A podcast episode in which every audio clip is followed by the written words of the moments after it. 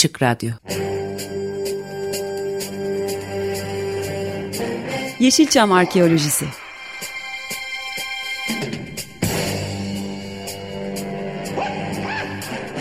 Türk sineması ve Yeşilçam'ın besin kaynakları, emekçileri ve kıyıda köşede kalmış hikayeleri.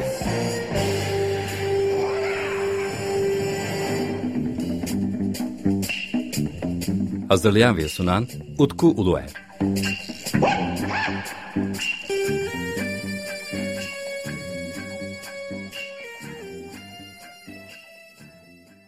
Efendim hoş geldiniz Yeşilçam Arkeolojisi'ne. Hoş bulduk. Efendim çok teşekkür ederim. Sezai Gülşen Yeşilçam Arkeolojisi'nde efendim neler konuşacağız. Ben çok renkli bir program olacağını düşünüyorum. Fakat tabii sizin geçmişinize baktığım zaman bir kere tiyatro var. Akademisyenliğiniz var zaten. Bir profesyonel turist rehberisiniz. Zaten sizi o şekilde tanıdığım için. Tiyatroda bir konservatuvar mezunu olduğunuzu çok geç öğrendim. Onun için sizinle görüşmek istedim. Şimdi Yeşilçam Arkeolojisi içerisinde yani nerelere dokunacağımız da sizinle yapacağımız sohbette şekillenecek. Ben çünkü çok merakla bekliyorum. Sizin epey önemli isimli anılarınız var. Yeniden hoş geldiniz programa. Çok teşekkür ediyorum. Şimdi oturduğumuz yerde Bakırköy Osmaniye'de ilkokulda bir piyes sahneye konulmuştu. Piyesin başrolü bizim oturduğumuz evin ev sahibinin oğluna verilmişti. Onlar da Osmaniye'de ünlü bir şekerci dükkanları vardı. Ona başrol verilmişti. Ben oynamak istediğim halde beni görevlendirmemişlerdi. Olmamıştı. O çok bilinçaltıma yerleşti. O dekor, kostüm, boyanan perde bir illüzyondu. Sonra ben oradan esinlenerek fark ettim. O dönem sına yağ kutularının arkasını kopararak bir yağlı jelatin kağıdı koyarak Hacivat Karagöz'ü oynattığımı anımsıyorum. Evdekiler çok şaşırmıştı. Ben de şaşırdım. Nereden öyle bir şey aklıma geldi? Halen bulabilmiş değilim. Bazı kıyafetler gerek bıyıklar takarak roller yapmaya çalışıyordum. Böyle bir şey var. Sonraki yıllarda ortaokula gittiğimde Bakırköy Ortaokulu'na yıl 1965'li yıllardaydı. Orada bir Türkçe öğretmenimiz bir edebiyat dersinde bir metin okuttuğunda Çağdaş Türk Tiyatrosu'nun kurucusu Muhsin Ertuğrul'un bir yazısını okutturdu bana. İlginç bir rastlantı. O yazıda Almanların 2. Dünya Savaşı'ndan sonra o savaşın getirdiği yıkıma karşı yeniden bir dirilme hamlesi içerisinde fabrikalarla, hastanelerle birlikte opera, tiyatro, bale, müzikle insana yatırım yaptıklarını ve kalkınmış ülkelerin mutlaka insana yatırım yapması gerektiğini ama bu yatırımın bir fabrika yatırımı gibi hemen sonuç vermeyeceğini ve uzun vadeli olduğunu söylemişti. Çok etkilenmiştim bu yazıyı ve bunu ben o ilkokulda izlediğim müsamereyle de bütünleştirmiştim. Aradan zaman geçtiğinde ailemin isteği üzerine bir Zeytinburnu'nda akrabalara gitmem gerektiğinde Zeytinburnu Bozkurt İlkokulu'nda şehir tiyatrolarının bir sahnesinin açıldığını gördüm ve duvarda, panolarda resimler vardı.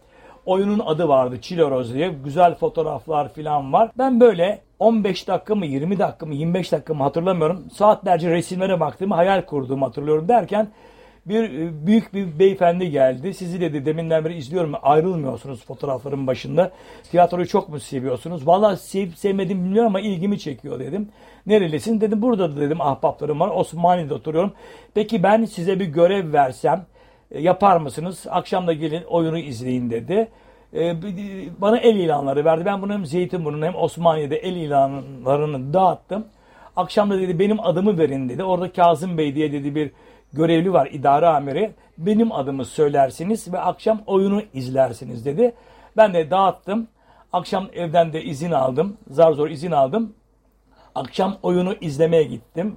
Dedim beyefendi beni dedim bir beyefendi gönderdi. El ilanları dağıttım. Gönderen kişi Muhsin Ertuğrul dedim. Şaşırdım. Yani yazısını okuduğum Türk tiyatrosunun ve Türk sinemasının önemli ismi tarafından Kazım Bey'e gönderdim. Kazım Bey'in de sonra öğrenirim ki Türk tiyatrosunun ve sinemasının büyük oyuncusu Behzat Butak'ın kardeşiymiş. Orada idare amiri görevi yapıyor ve ben oyunu izlemeye başladım. Oyunda Ayla Algan oynuyordu başrolleri. Fuat İşan vardı, Argun Kınal vardı. İkisi de rahmetli oldu. Ayla Hoca sapasağlam ayakta. Ayla Algan ki benim hayatımın çok önemli rolü olan bir insandır Ayla Algan. Oyunu izledim. Çok etkilendim, şok olmuştum. Derken oyun yasaklandı. Muhsin Ertuğrul bir yazı yazmış Şehir Tiyatrosu dergisine. o dönemin belediyesine diyor ki burası bir kamu kuruluşudur. Siz A partisinin oyunu almış olabilirsiniz ama şehir tiyatrosunun oyunlarına müdahale etme yetkiniz yok deyince Muhsin Bey'in o yazısı yırtılıyor, program dağıtılıyor, oyun kaldırılıyor ve Ayla Alganlar da istifa ediyorlar şehir tiyatrosundan o dönem içerisinde. Ayla Algan, Türkçe Alman gibi oyuncular ve oyun yasaklandı. Onun yerine bir oyun geldi. 8 Kadın diye bir oyun. Başrolde Bedia Muvahit oynuyor. Şaziye Moral var. Hülya Gözolan var. Düşün 60 yıl öncesine, 50 yıl öncesine gitmeye çalışıyorum.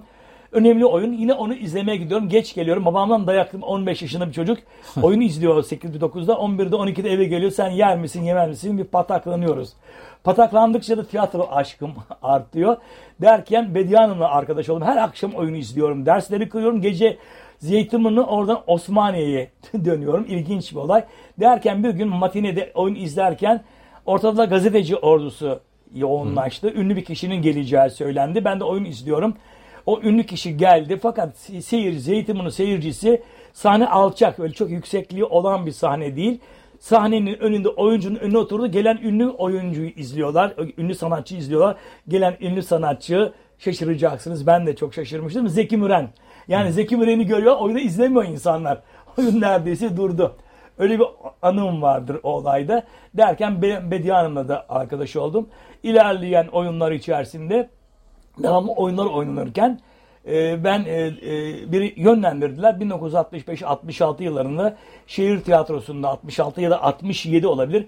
Pinokyo adlı bir oyunda o zaman hem Türk sinemasının hem tiyatrosunun önemli oyuncularıyla ufak bir rolde oynadım Pinokyo'da ve halen bir TRT'ci olan ve İstanbul Radyosu Çocuk Saati'nin kurucusu olan, Allah uzun ömür versin, Sayın Hocam Vedat Demirci'nin Çocuk Saati programlarına başladım. Orada da arkası yarın programları vardı. Onlarda görev alıyordum. 19-20 yaşına geldiğimizde bizim yöneticimiz olan insanlarla bir merhabamız oluyordu. Pek samimiyetimiz yoktu ama uğrardık. Bunlardan bir tanesi Derman Bayladı. Rehberlerin rehberidir. Büyük bir yazardır, çizerdir. Derman Bey orada yapımcıydı. Ümit Kaftancıoğlu ileride teröristler tarafından öldürüldü. O büyük yazarın odasına uğrardık. Oktay Arayıcı vardı. Rumuz Goncagül'ün yazarı. Onun odasına uğrardık. Yine halen gazetecilik yapan Alaaddin Bahçe Kapılı vardı. Onların odasına uğrardık. Ve İstanbul Radyosu'nun arkası yarın Çocuk Saati programları devam ederken aşağıda kantini vardı. Kantinde çay içmeye gittiğimizde o Türk halk müziğinin sanatçıları diyelim ki Ümit Tokcan, ki Kadir İnanır'ın yeğenidir bildiğim kadarıyla.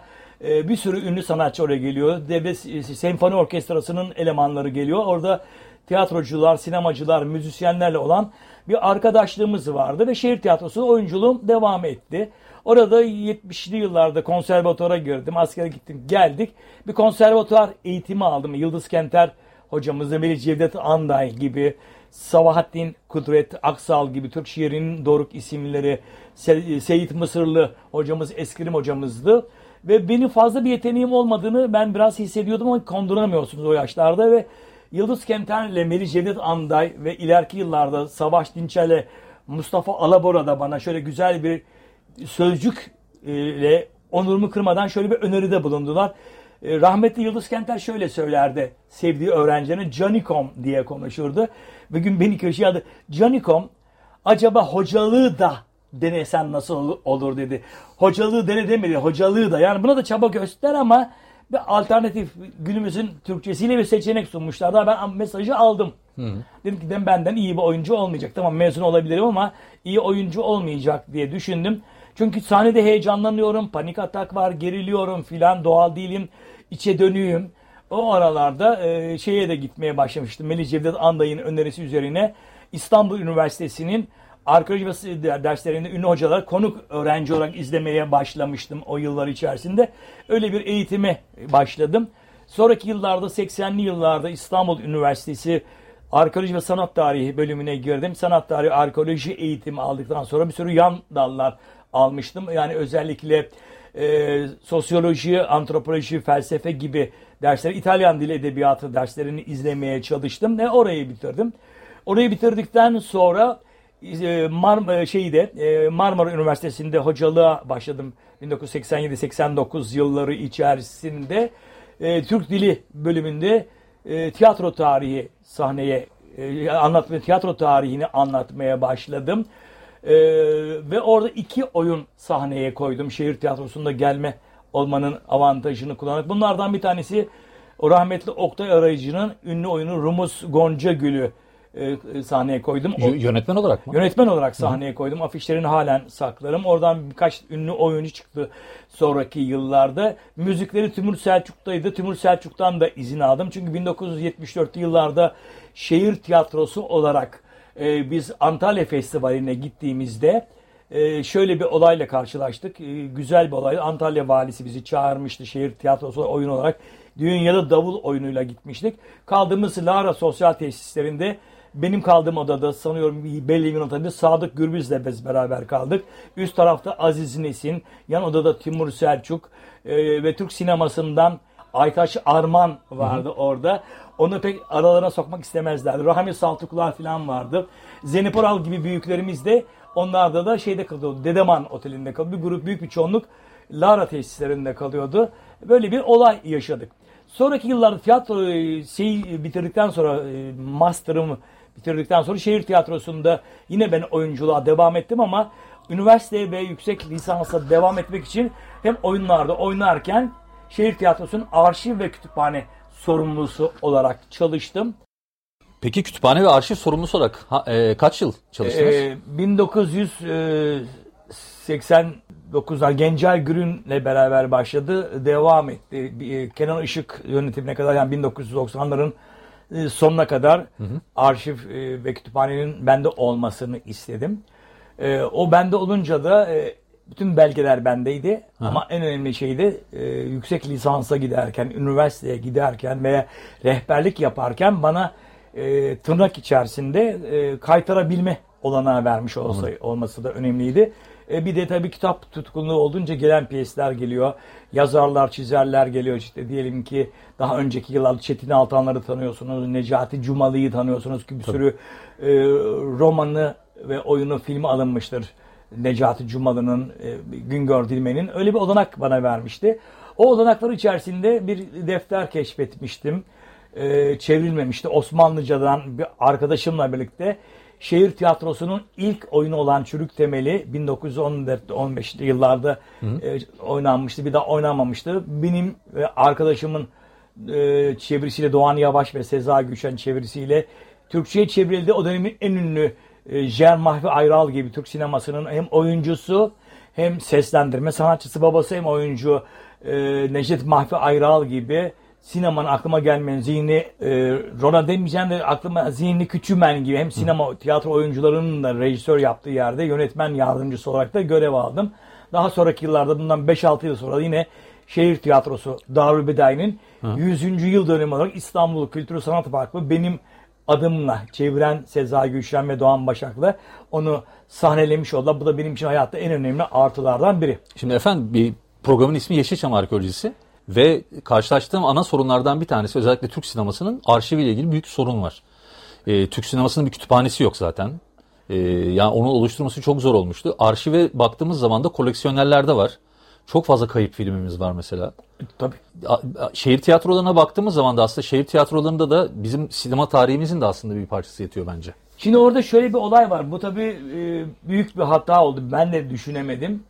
Şimdi bu arşiv çalışması yaparken cam üzerine filmler bulmuştum ben. Onları zimmetlemeden fotoğraf bölümüne teslim ettim ve şu anda yok ortada. Keşke o filmleri zimmetle verseydik. Orada bir sürü fotoğraf ve belge çıkacaktı. Tabii. Çünkü şehir tiyatrosu oyuncuları, yani Çağdaş Türk Tiyatrosu'nun kurucusu Muhsin Ertuğrul 1920'lerden sonra Rusya'ya da gitti. Orada sinema eğitimi aldı, tiyatro eğitimi aldı. Stanislavski'yi falan tanıdı ve geldiğinde tiyatrocular dönemi vardı. Şehir tiyatrosunun ünlü oyuncuları Bedia Muvahit, ki Türk sinemasının ilk oyuncularının içerisinde gelir, yakından tanıdım. Galip Arcağan, büyük oyunculardan, makyörlerden, onu tanımaya çalıştım. Ercüment Beştatlı'la, hep bunlar Muhsin Bey'in sinemada yaptıklarıydı. Evet. Ve şehir tiyatrosunun tamamı, bütün oyunlarda başrol oynar. Suavi Tedüler, Perihan Tedüler, Ceyhan Mahfi Ayrallar filan. Hep onlar oyuncuydu. Fakat 1950'li yıllarda Ömer Lütfü Akat'la belleğin beni yanıltmıyorsa Kanun Namına adlı filmiyle sinemacılar dönemi, Ayhan Işık'la başlayan, Sezer Sezinler'le başlayan bir sinemacılar dönemi başladı. Yani yine de uzun yıllar Türk sinemasının en büyük oyuncu kaynağı şehir tiyatroları, tabii, oyuncuları oldu. 40'lı 50'li yıllardan sonra da Muhsin Ertuğrul'un kurmuş olduğu Ankara Devlet Konservatuarı, ki Karl Ebert Alman bir yönetmendir.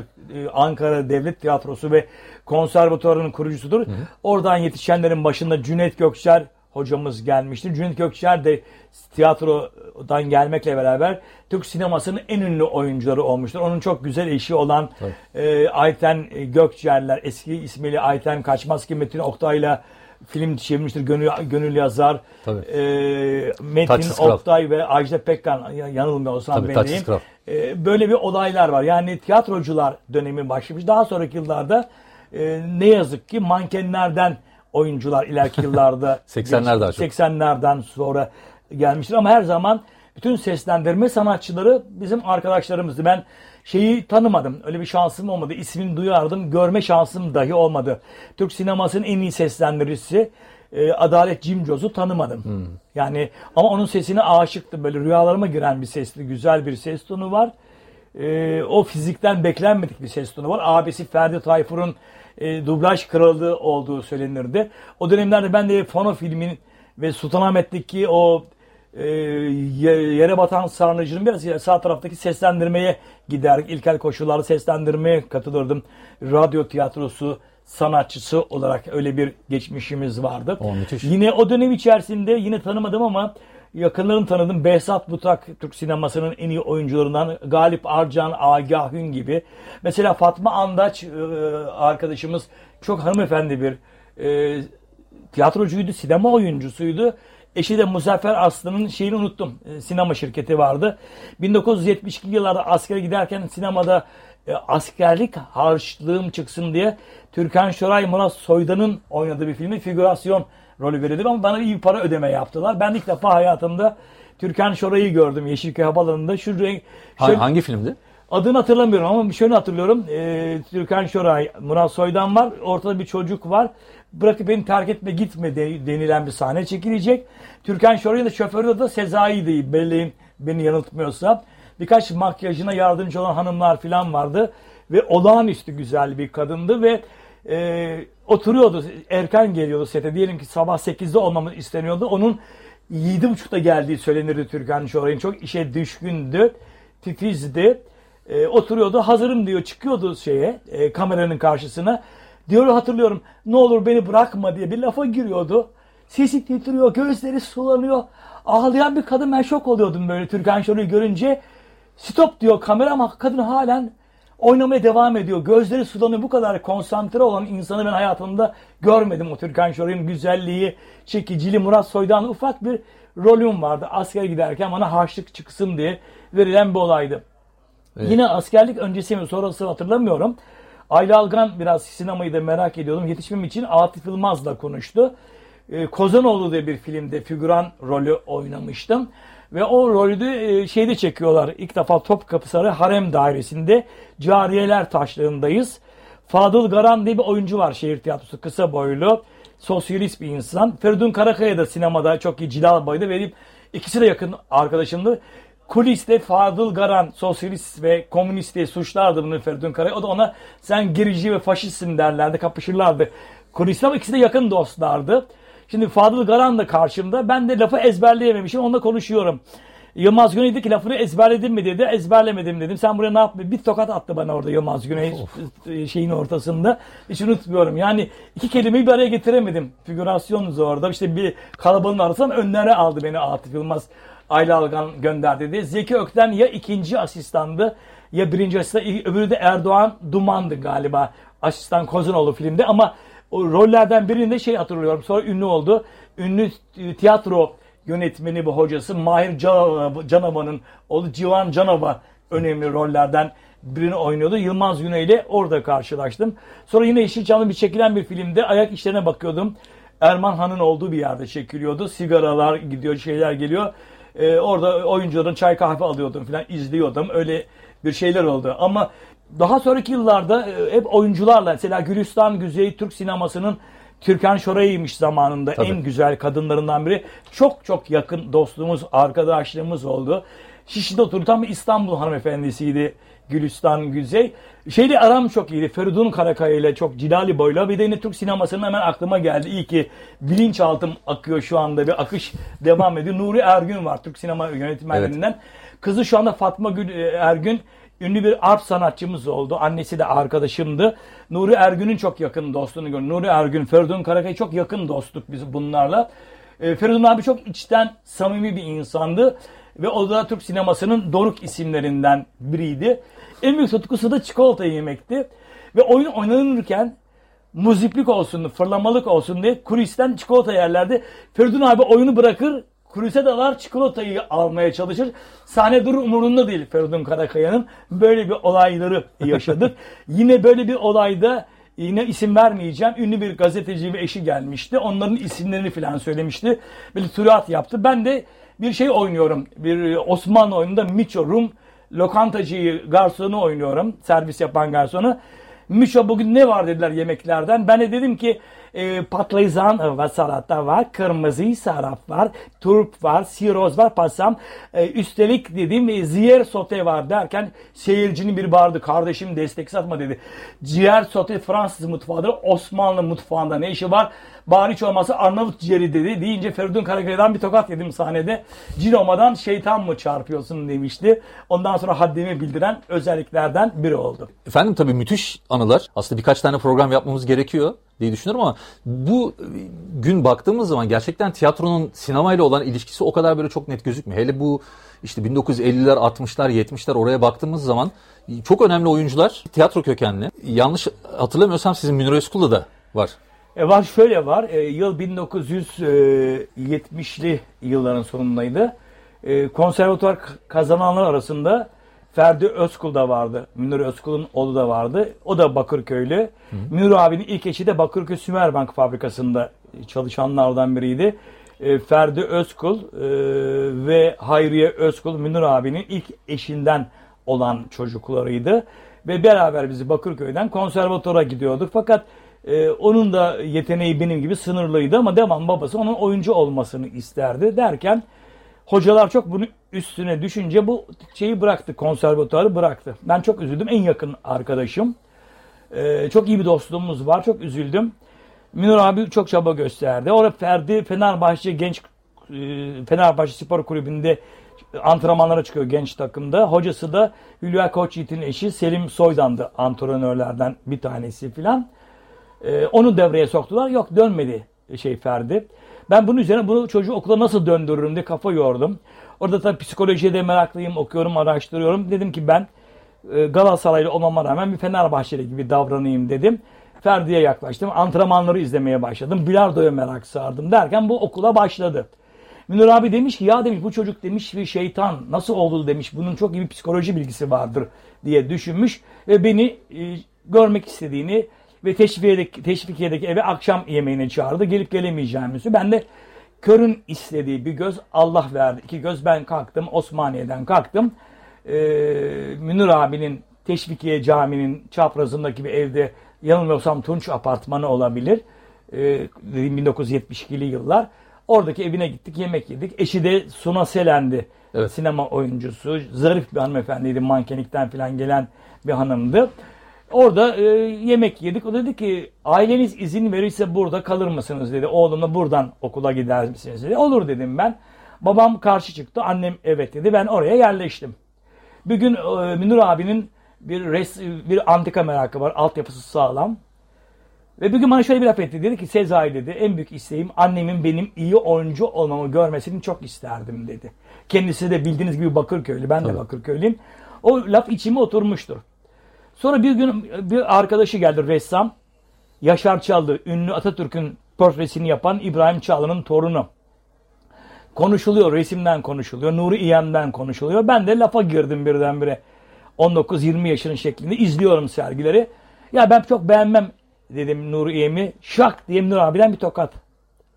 Nasıl lafa girersin sen anlar mısın resimden dedi. Renk nedir, gölge nedir, ışık nedir, boya nedir, perspektif nedir?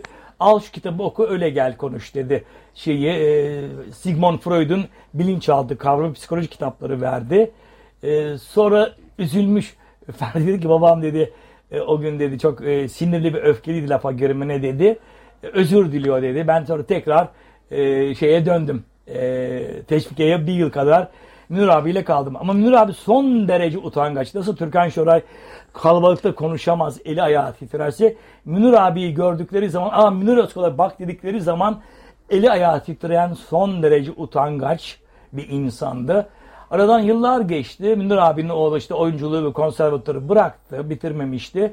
İrlanda'ya mı işte İngiltere'nin kuzeyine yerleşti. Orada bir kebapçı dükkanı mı dönerci dükkanı açtı. Geldiğinde Münir abi de Ferdi de benim nikahta olmamı istemişlerdi. Öyle bir olayı unutamıyorum. Onlardan ben çok şey öğrendim. Şehir tiyatrosundaki oyuncuların tamamı sinemadaydı. Onlardan dolayı sinemayı, Nezihe Beceriklisini, Şükrü'yü, Atavlarını, hele hele Cahide Sonkuyu da 1974'te Muhsin Ertuğrul geldiğinde onu tekrar tiyatroya almıştı. Öyle canlı, güzel anılarım var değerli arkadaşım, değerli meslektaşım. Efendim çok teşekkür ederim. Sezai Gülşen'le birlikte Yeşilçam Arkeolojisi'nde gerçekten arkeolojik kazanın da ötesinde hem sinemanın tiyatro ile ilişkisini irdelemiş olduk. Tabii Sezai Hocam sanırım sizinle bir kere daha program yapmamız daha iyi olacak gibi gözüküyor. Seve seve ben varım. Anımsadıklarımla, aklıma gelenlerle, sizlerle bunları ben paylaşmak isterim. Bizim kısıtlı süremiz var. 25 dakikalık bir süremiz var. Çok teşekkür ederim. Ben teşekkür ediyorum. Dilinize sağlık. Gerçekten müthişti. Çok teşekkür ederim size. 15 gün sonra tekrar Yeşilçam Arkeolojisi'nde görüşmek üzere. Hoşçakalın. Çok teşekkür ediyorum. İyi ki varsınız.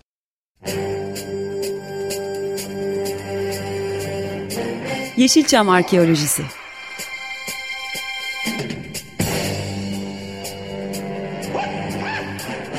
Türk sineması ve Yeşilçam'ın besin kaynakları, emekçileri ve kıyıda köşede kalmış hikayeleri.